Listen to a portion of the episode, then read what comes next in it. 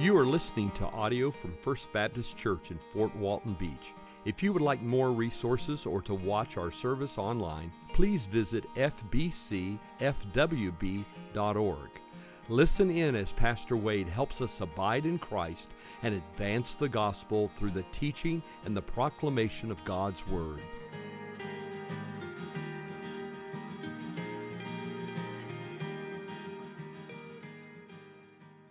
To do a quick poll with the men in here to see if you do what I do, so it'll make me feel better if you do. I don't have a chainsaw, and so in my yard, when I'm trying to deal with a small tree or some really thick limb, I use my hedge trimmer. Anybody else do that? Not designed for the task, it shakes me, it doesn't work, it ends up not working, and I don't recommend it. So get the tool that fits the job. But you know, that's how many of us live our lives. We, we live our lives trying to just make it through the week, and we're not, we're not walking with Jesus, we're not focused upon Jesus, we're not depending upon Jesus, and it's just not getting the job done, is it? We need the Lord. And here's the good news Jesus is sufficient to meet your every need. Last week we began a two part sermon titled The Sufficiency of Christ. And we talked about how Jesus is enough. In Christ, we said last week, we have all we need. Christ is enough. Now, I want to remind you of that as we continue to work through this sermon. Turn back with me in Colossians chapter 2. Colossians chapter 2. We'll begin reading in verse 6, New Testament book of Colossians. Colossians chapter 2, verse 6. When you found your place, I want to ask you this morning if you're physically able to please stand with me in honor of the reading of God's word. Hey, just a quick um, thank you. Thank you for all that have prayed for those in the path of the uh, recent hurricane Idalia. Um, those that helped send supplies and prayed and checked on uh, folks, as many of you know.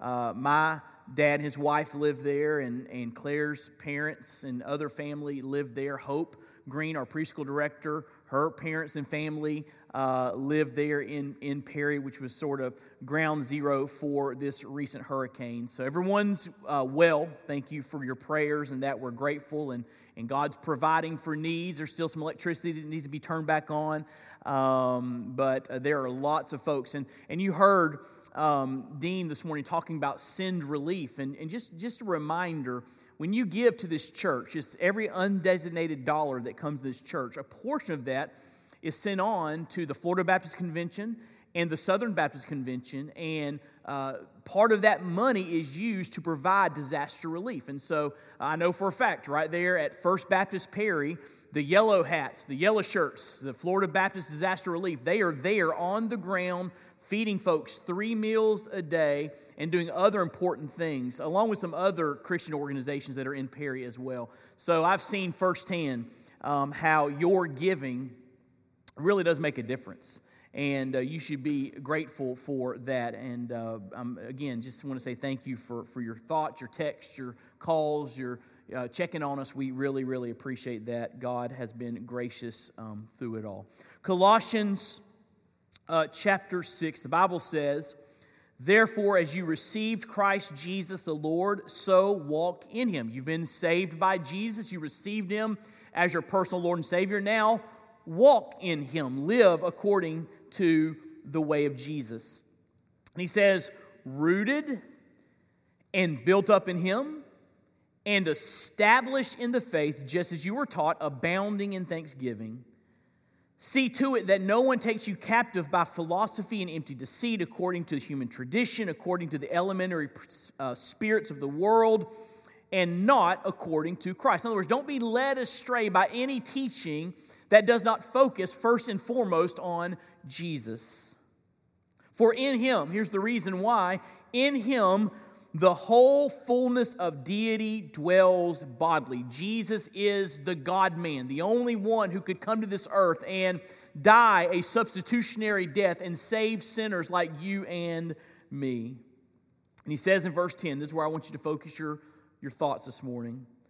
And you have been filled in him. You have been filled in him. Jesus is sufficient to meet every need that you have. You have been filled in Him who is the head of all rule and authority. Let's pray together this morning.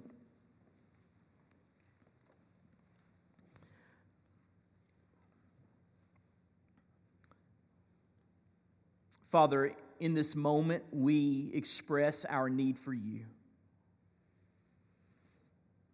Lord, we have, we have sung of the glories of the gospel. We've sung of the, the forgiveness, the hope that we have in Jesus. And we are so grateful for the redemptive work of Christ.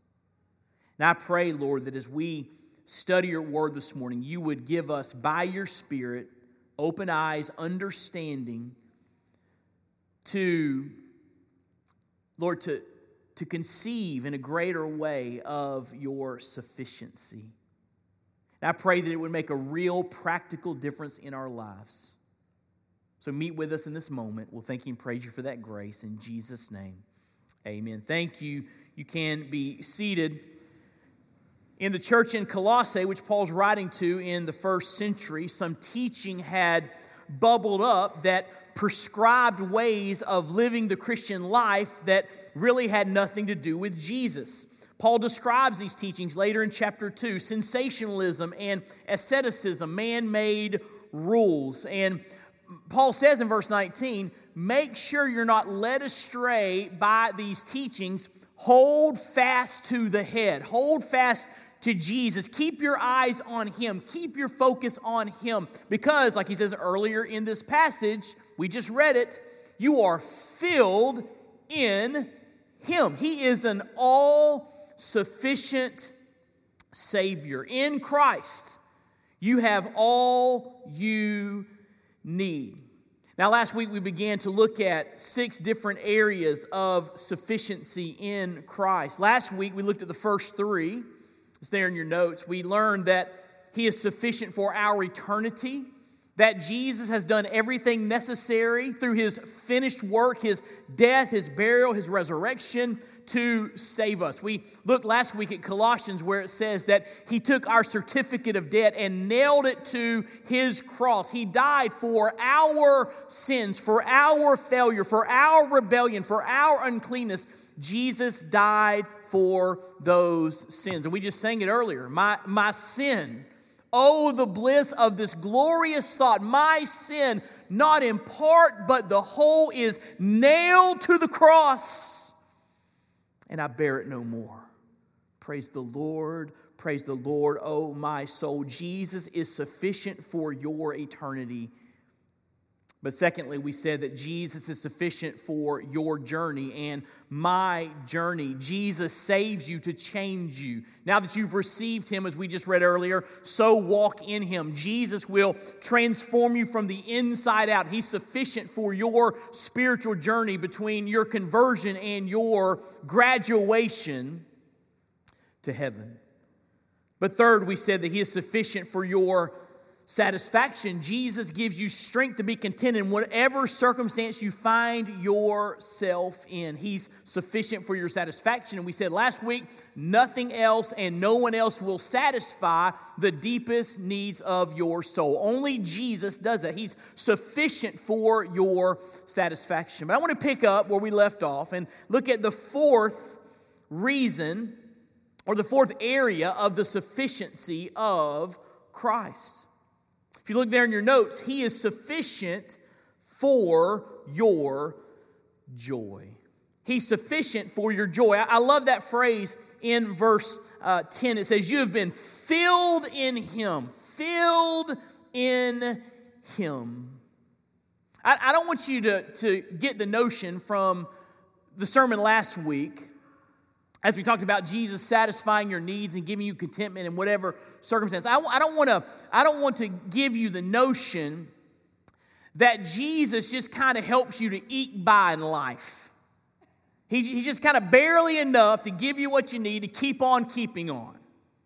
That, that's not the picture we have of the sufficiency of Christ. Jesus is sufficient not only for your day in, day out endurance Jesus is sufficient, listen, to give you joy in the day in, day out realities of life. Or let me say it like this a relationship with Jesus fills you to overflowing. Now, I want to show you this. Turn over to John chapter 15. John chapter 15, the famous abiding chapter. John chapter 15, where Jesus talks about the reality that we as branches are called to, to cling to the true vine. We're called to stay close to Jesus. And as we stay close to Jesus, abiding in a relationship with Him, He begins to bear fruit through our lives. He even says in verse 5 Apart from me, you can do nothing. Stay close to me. I'll bear fruit through you. But look what He says in John 15, verse 11. One of the, the effects of abiding in Christ.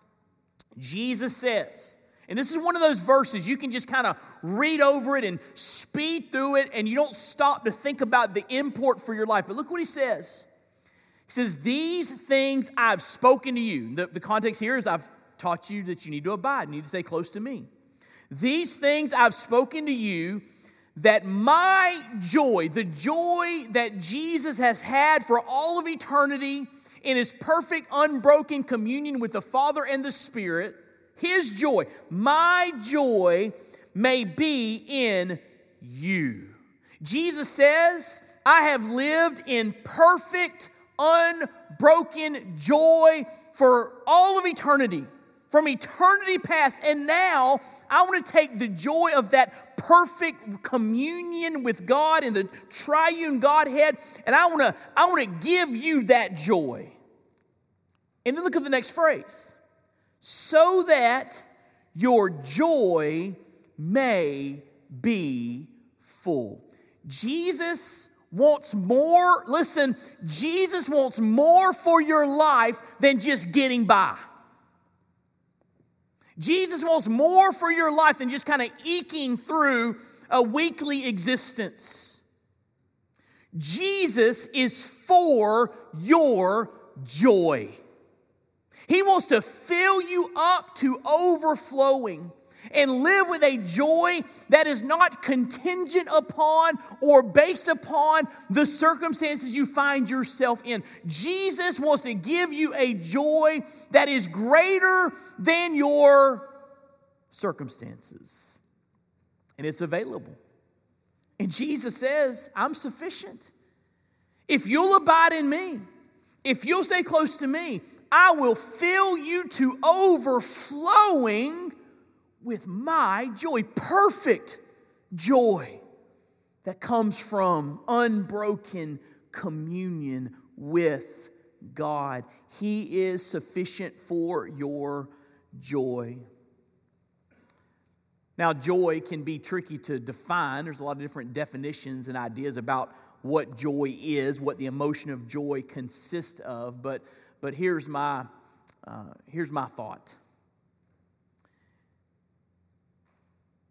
You know it if you got it. And you know it if you don't. Amen?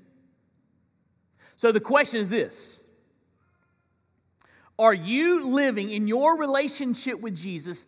Are you living with a fullness of joy? Now, I didn't say life was easy. I didn't say that there aren't hard times and difficult things that you're dealing with. Of course there are. We'll talk about that some more in a moment.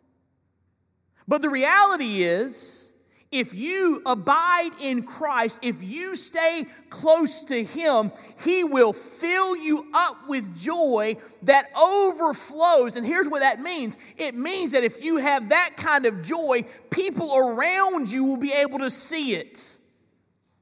You can't contain, you can't contain, you can't keep it on the inside. It's, it's overflowing. So listen to me. The people that, that come into contact with you on a daily or a weekly basis, family, coworkers, friends, church members, when they're around you, do they walk away saying, Wow, what joy! What joy! Joy that can only come from Jesus.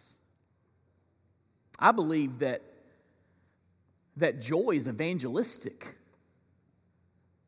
That, that when people see us staying close to Jesus and our lives are overflowing with joy, they begin to say, Man, there's some, I can't put my finger on it, but there's something different about them. And boy, I sure would like to have their perspective and their peace and their joy as I walk through my life. Joy can be evangelistic. Over in 1 Corinthians 14, the gathered worship of God's people can be evangelistic. People walk in and they see people singing and worshiping and fearing God, and they say, Wow, there's something about this gathering, this assembly. And they fall down and begin to worship God themselves as they see a joyous, celebratory, overflowing people. And so I want you to understand that when I talk about the sufficiency of Christ, I don't mean that He's just enough to get you by.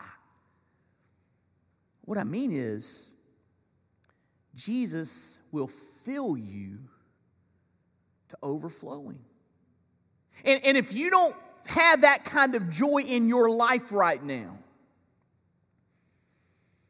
you need to run to the true vine and cling to Him and abide in Him and put your eyes upon Him and let Him produce that joy in your life.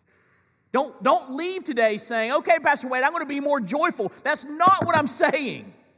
I'm saying that Jesus will give you that joy if you stay close to Him. Amen? So He is sufficient for your joy. You've heard me talk about my Sunday school teacher growing up, Miss uh, Helen Pitts, and the impact she was on my life. We had a small church, small number of kids, and she would move up with us every year.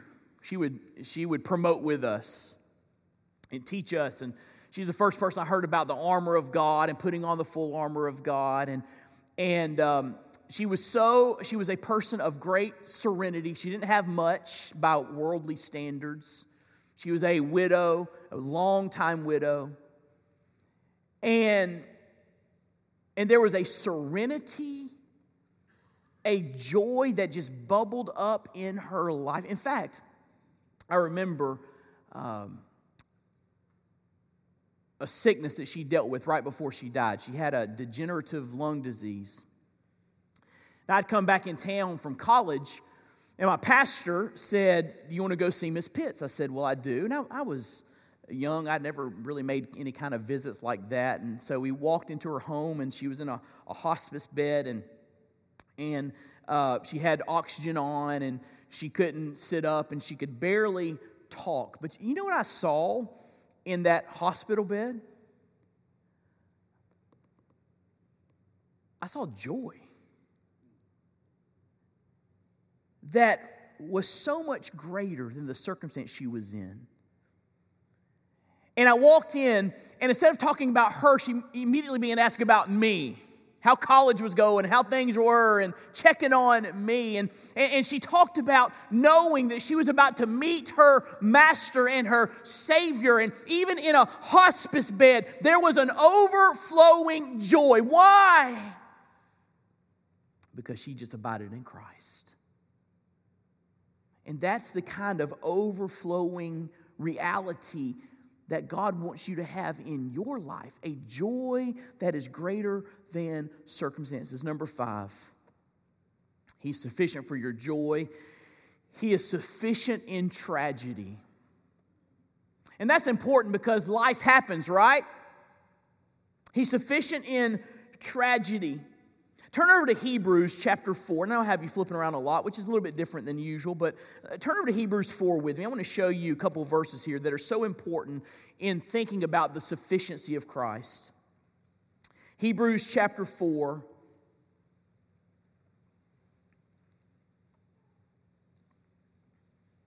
Verse 14. What a great passage. Says, Since then we have a great high priest who has passed through the heavens, Jesus, the Son of God, let us hold fast to our confession. He's speaking here of the high priestly role of Christ, who, who represents us before the Father, who died for our sins to reconcile us to God. He's our high priest, our mediator, our advocate. And, and here's the reality your advocate with the Father, your great high priest who died for your sins, is with you even in tragedy. And he does two things for you in tragedy. First of all, he cares. Look at the next verse. It says, we, we do not have a high priest who is unable to sympathize with our weaknesses, but one who in every respect has been tempted as we are, yet without sin. In other words, Jesus Christ, the second person of the Trinity, left the splendor and glory of heaven and took on humanity in the womb of the Virgin Mary. So when he was born of Mary, he was born the God man, fully God, truly God, fully man, truly man, the God man, the fullness of God in bodily form, like it says in uh, Colossians 2, verse 9. And here's what that means for you and for me it means that Jesus gets it. He understands what it's like to live in human flesh. He understands temptation. He was tempted as we are, yet without sin. He understands troubles and trials and weaknesses. It says over in Isaiah 53 that Jesus was a man of sorrows, acquainted with grief. He experienced physical suffering, he experienced betrayal. He experienced denial. He experienced abandonment. Jesus knows what it is. He knows what it's like to go through difficult times. Jesus cares. And sometimes it's important just to remind yourself that, that whatever you're going through, Jesus cares. There's an old hymn that says, No one ever cared for me like Jesus. And that's true. No one cares for you more than Jesus does. No one's more concerned for your life than Jesus is. Nobody gets it to a greater degree than Jesus does. Jesus cares. And listen, maybe God brought you to church this morning just so you could be reminded that Jesus cares for you. In the midst of what you're going through, Jesus cares for you. We don't have a high priest who is distant unable to sympathize with our weaknesses, we have a high priest who took on humanity and knows what it means to walk through sorrow. Jesus cares. He's a sympathetic, empathetic Savior. But here's the next thing I want you to see about Him being sufficient in tragedy Jesus is there to help. Not only does He care, he wants to help you. Look at the next verse in Hebrews 4. Let us then, with confidence draw near to the throne of grace. Jesus, as our high priest, came before the Father with his shed blood, meaning that our sins have been washed away, meaning now we have access to God, therefore, because he has paved the way, because he's made a way, let us come with confidence where? To the throne of grace, the presence of God, to do what? That we may receive mercy and find grace to, what's the next word? Help in time of need. In other words, Jesus is sufficient in that when you find yourselves going through tragedy, He's made a way for you to come to the throne of grace and lay your concerns and your burdens and your fears and your hurts and your brokenness before God. And it says there that when you do that, you will receive help in times of need. Have you ever been in a situation in life, by show of hands, you ever been in a situation in life where you needed some help? Raise your hand. Yeah. All of us. And through Christ, if you know Jesus, you can go directly to the throne and get help from Him. Early on in our marriage, Claire and I were, were married and we moved off to, to uh, the Memphis area to go to school. And Claire was in pharmacy school, I was in seminary, and, and busy, busy, newlyweds, and trying to figure all that out. And uh, it was wonderful, but we were trying to figure all that out. And, and, um, and then we, we got some news about a health scare, a health concern, and, and it kind of just, it kind of just, it, we were young and it just kind of floored us. Like we weren't expecting to have to deal with that. And, and we're trying to kind of find our bearings in the midst of all that. And, I, will never forget, as that was all going on, I went to my computer one day to check my email. I turned my computer on and I had an email from my brother. And all it said, all it said was Hebrews 4 16. I went and looked it up and read this. Let us then with confidence draw near to the throne of grace that we may receive mercy and find grace to help in time of need. And that verse ministered to us, and God brought us through. Jesus cares, and Jesus is there to help. He's there to help. He's sufficient in tragedy. Now, let me just say this by way of practical application. When you find yourself going through deep water, by all means, call a trusted friend, a family member.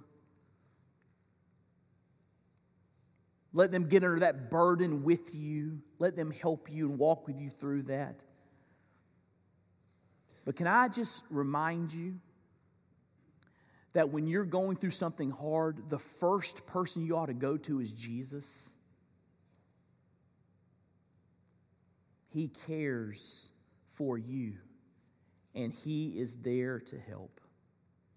And so we've said together that Jesus is sufficient for our eternity, for our journey, our satisfaction, our joy. He's sufficient in tragedy, but sixth and last, and this is where I really wanted you to focus your thoughts for a moment. He is sufficient daily. He's sufficient daily. You know, it really got me thinking about the sufficiency of Christ and led me to preach this sermon is the sermon I preached on Wednesday night a few weeks ago from, from Psalm 23. Now, I didn't have time to go there in my study of Psalm 23 or teaching Psalm 23, but I was just really captured by the phrase in verse 1 that says, The Lord is my shepherd, I shall not want. When Jesus is your shepherd, you will want for nothing that you need. And it, it just it caused me to think about the sufficiency of Christ. I began to jot some notes down, and it became a sermon, a two-part sermon. But, but part of what I wanted to say to you that I think so important is this Jesus is sufficient for, for your daily needs, the daily reality that you find yourself in. Listen to me. If your only interaction with Christ is on Sundays, man, you're missing it. Because He wants to work and help and minister in you and through you every day of the week. You see, life is lived out daily. Most of life consists of routines and rhythms and ruts.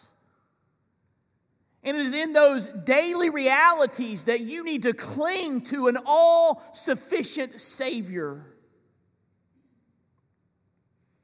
I read a story a few weeks ago, maybe you saw it. it took place in a little town outside of Beaumont, Texas. It was about a woman that was mowing her lawn. And as she was mowing her lawn, did you see this? As she was mowing her lawn, a snake fell out of the sky and wrapped itself around her arm. And of course, she began to scream. It tightened around her arm, began to strike at her glasses. Then a hawk who had apparently dropped the snake comes to get the snake back. So she's on the mower. This snake is, is striking her, and a hawk is trying to grab the snake off of her arm. And she was just crying out, Help me, Jesus. That's a good thing to say. I mean, can you imagine? You're just in your front yard and a snake falls out of the sky? Now, hey, look at me, look at me. That don't happen every day. I mean, Jesus is sufficient for days like that when you're being attacked by a snake and a hawk. But that don't happen every day. Let's be honest, most of life is, is pretty mundane, isn't it? In between the snakes falling out of the sky. I love what Dale Ralph Davis says, this is a comment from Psalm 23 where it says, The Lord is my shepherd, I shall not want. He writes, True, many of us face severe troubles, but much of the Christian life is not lived with soap opera tension, but in the realm of the ordinary and routine. And we simply get tired. He says, we may not get run over, we simply become run down.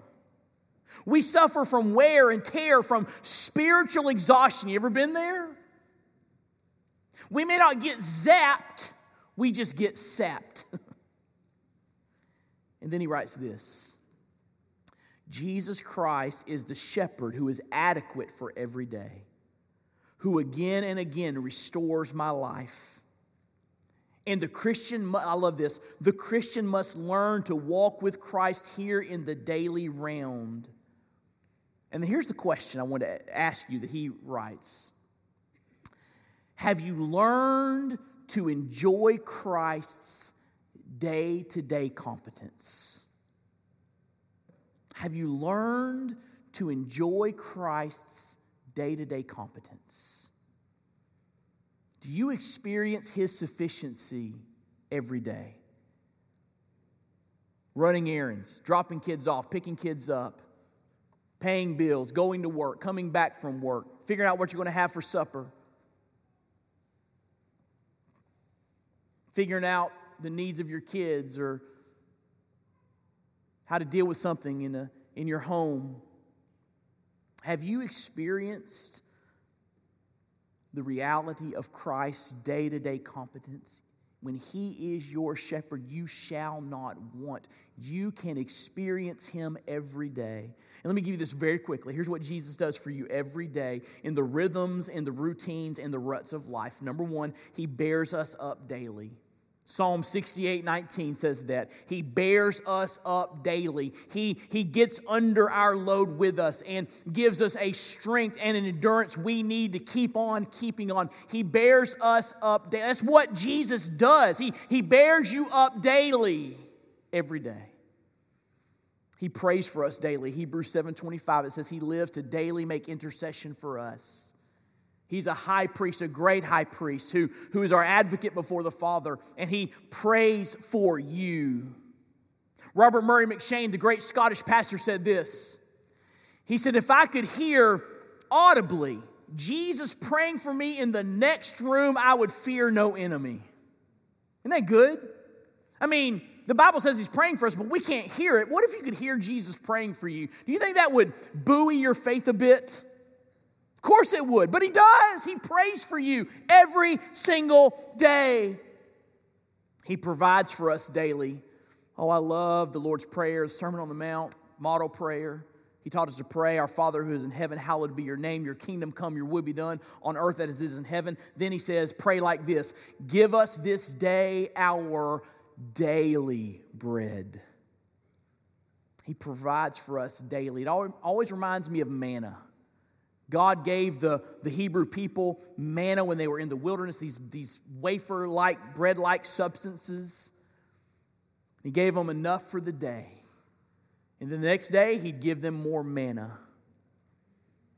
And the Bible teaches us that Jesus, as our all sufficient daily Savior, will provide for us daily.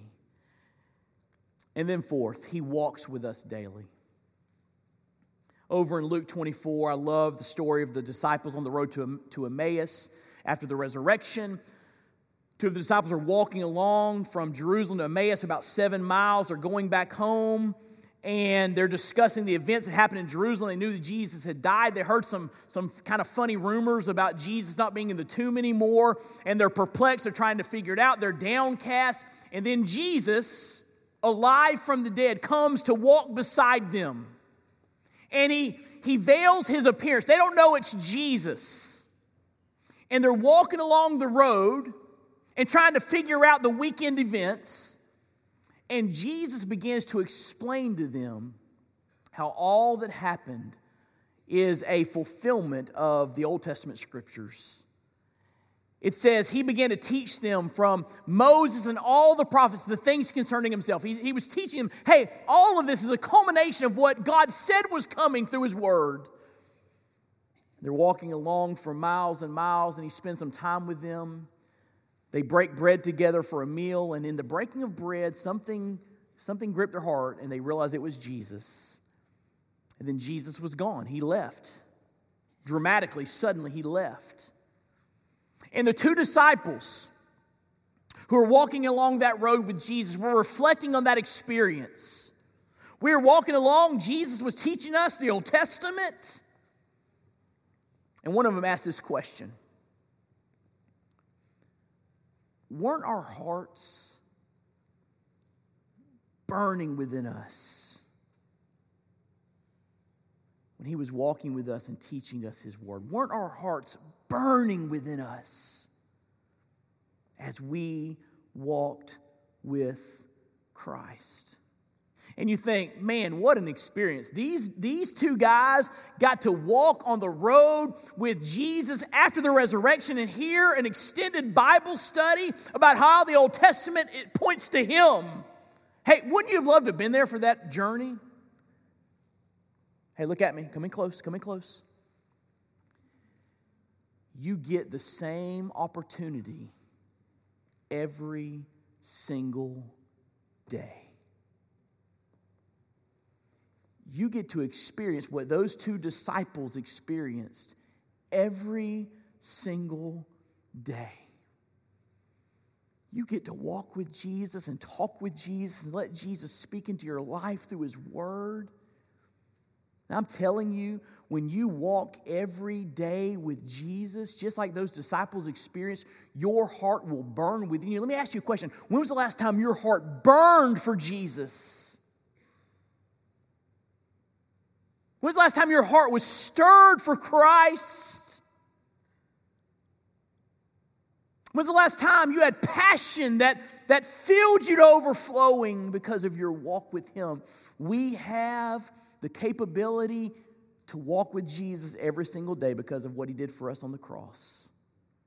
He made a way for us to experience a relationship with God. He will be our shepherd we'll invite him into our life to be our personal Lord and Savior. He walks with us daily. The old hymn, He walks with me, He talks with me, tells me I am His own.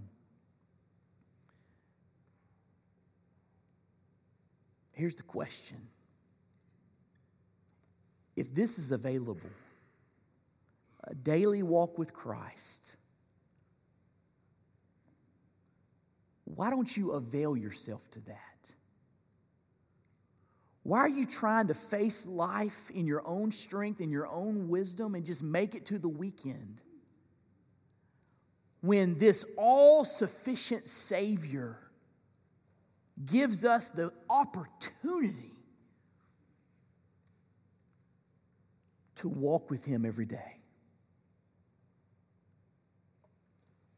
He is sufficient daily.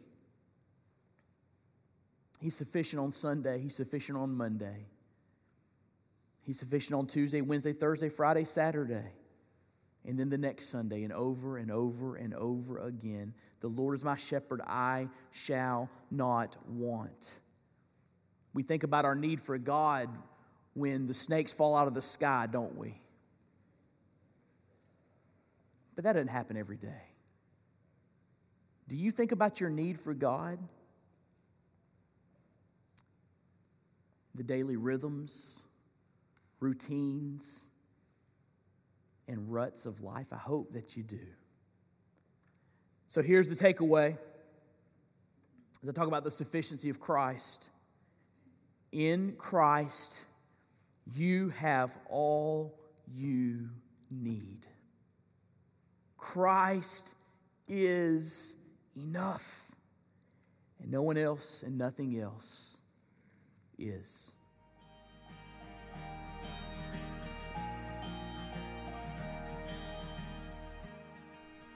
Thank you for listening. We pray you've been encouraged and inspired by God's Word. May the Lord richly bless you.